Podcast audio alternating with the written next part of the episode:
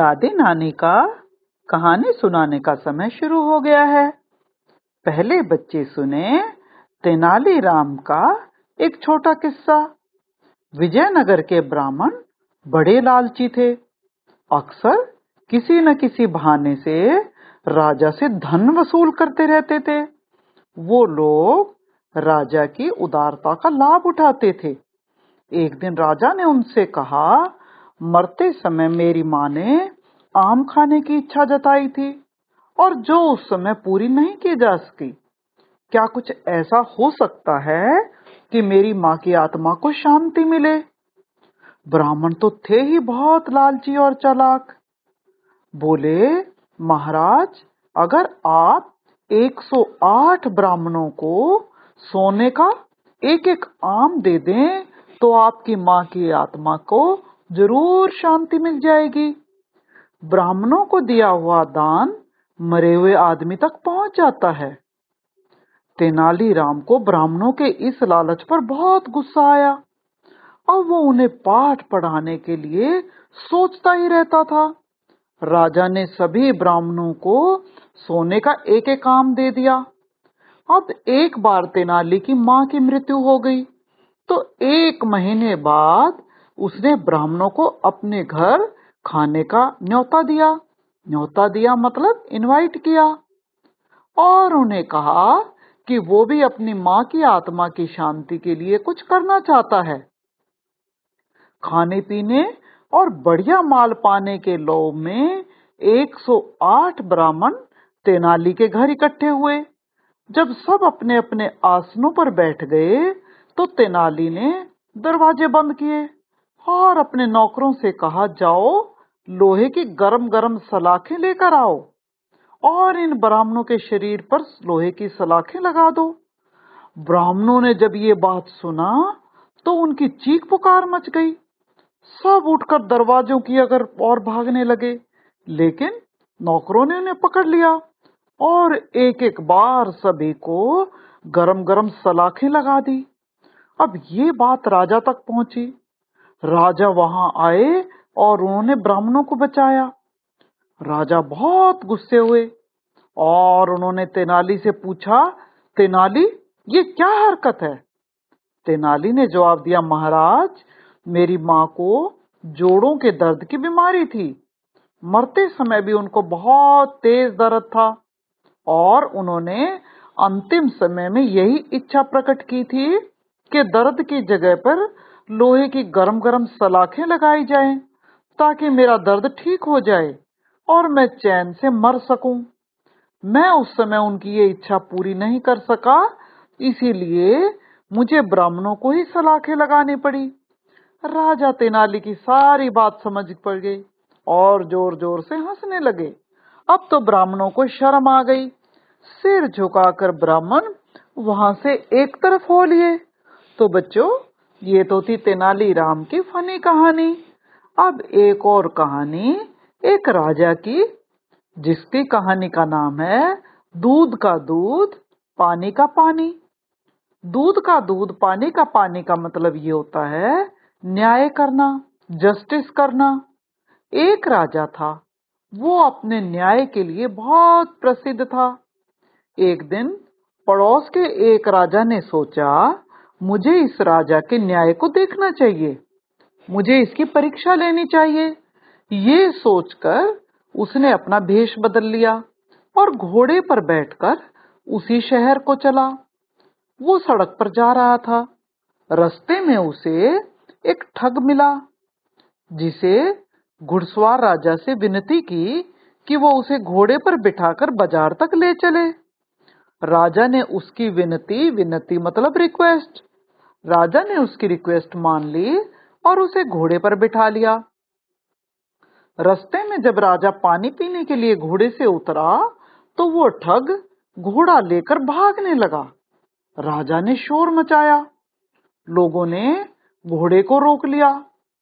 ठग ने झगड़ा कर दिया। वो कहता था, ये घोड़ा मेरा है। और राजा कहता था, ये घोड़ा मेरा है। दोनों को न्याय के लिए, जस्टिस के लिए राज दरबार में ले जाया गया।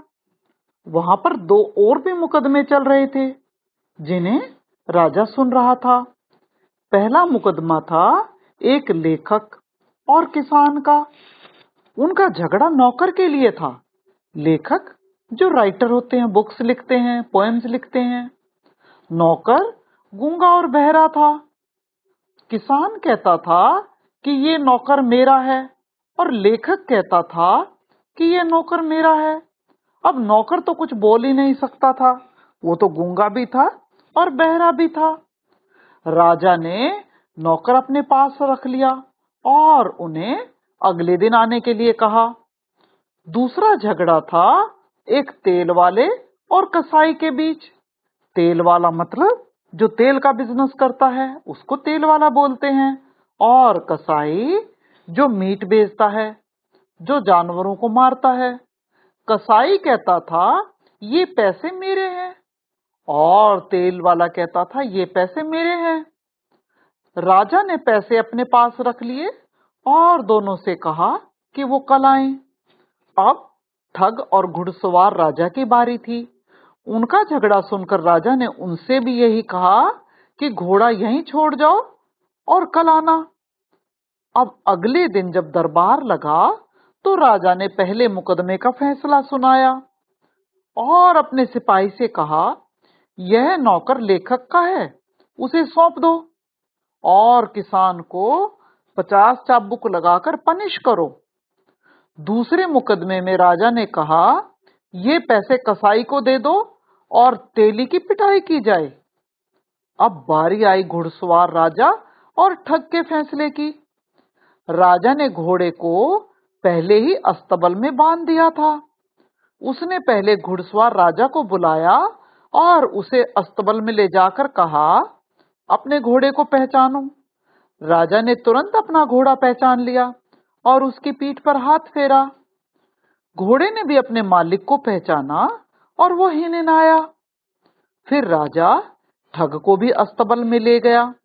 अस्तबल, मैंने बच्चों को पहले भी बताया था, जहाँ सभी घोड़े रखे जाते हैं, उसको अस्तबल बोलते हैं। तो राजा ठग को भी अस्तबल में लाया और कहा, अपना घोड़ा पहचानो। ठग ने घोड़ा तो पहचान लिया, परंतु घोड़े ने ठग को नहीं पहचाना। अब राजा सब समझ गया। राजा ने अपना फैसला ठग के खिलाफ सुनाया। और उसे पनिश किया। पड़ोसी राजा अपना घोड़ा पाकर बहुत खुश हो गया। अब उसने राजा को अपनी असलियत बता दी। उसने अपना नकली बेस उतार दिया और राजा की बुद्धिमानी पर वो बहुत खुश हुआ। राजा ने पड़ोसी राज्य का, पड़ोसी देश के राज्य से आए राजा का बहुत आदर सत्कार किया। जब दरबार खत्म हुआ तो पड़ोसी राजा ने पूछा कि तुमने किस प्रकार फैसले सुनाए? तब राजा ने सारी बात बताई कि नौकर से पहले मैंने किसान के काम कराए, जिन्हें वो नहीं कर सका। फिर मैंने उससे लेखक के घर में करवाए जाने वाले काम करवाए, जैसे उसे कहा, स्याही की दवात लाओ, पेन लाओ, इशारों से उसे समझाया। नौकर फटाफट से स्याही, दवात, पेपर सब चीज़ लेकर आ गया। तो ये फैसला मैंने इस तरह से सुनाया। तेली और कसाई के झगड़े को निपटाने के लिए मैंने पैसों को पानी से भरी बाल्टी में डाला। तो मैंने देखा तेल के थोड़े थोड़े कण पानी पर नहीं तैर रहे हैं। अब तो पैसे तेल वाले की मुट्ठी के नहीं हैं, क्योंकि अगर ये पैसे तेल वाले के होते तो उन पर ज़रूर थोड़ा बहुत तेल लग जाता। तो मैं समझ गया ये पैसे तेल वाले के नहीं हैं। अब तो पड़ोसी राजा बहुत खुश हुआ और उस राजा की बुद्धि का और न्याय का और भी तारीफ़ करने लगा। उसने सोचा, मुझे भी अपने राज्य दरबार में इसी तरीके से न्याय करना चाहिए। तो बच्चों, आज की कहानी यहीं खत्म होती है.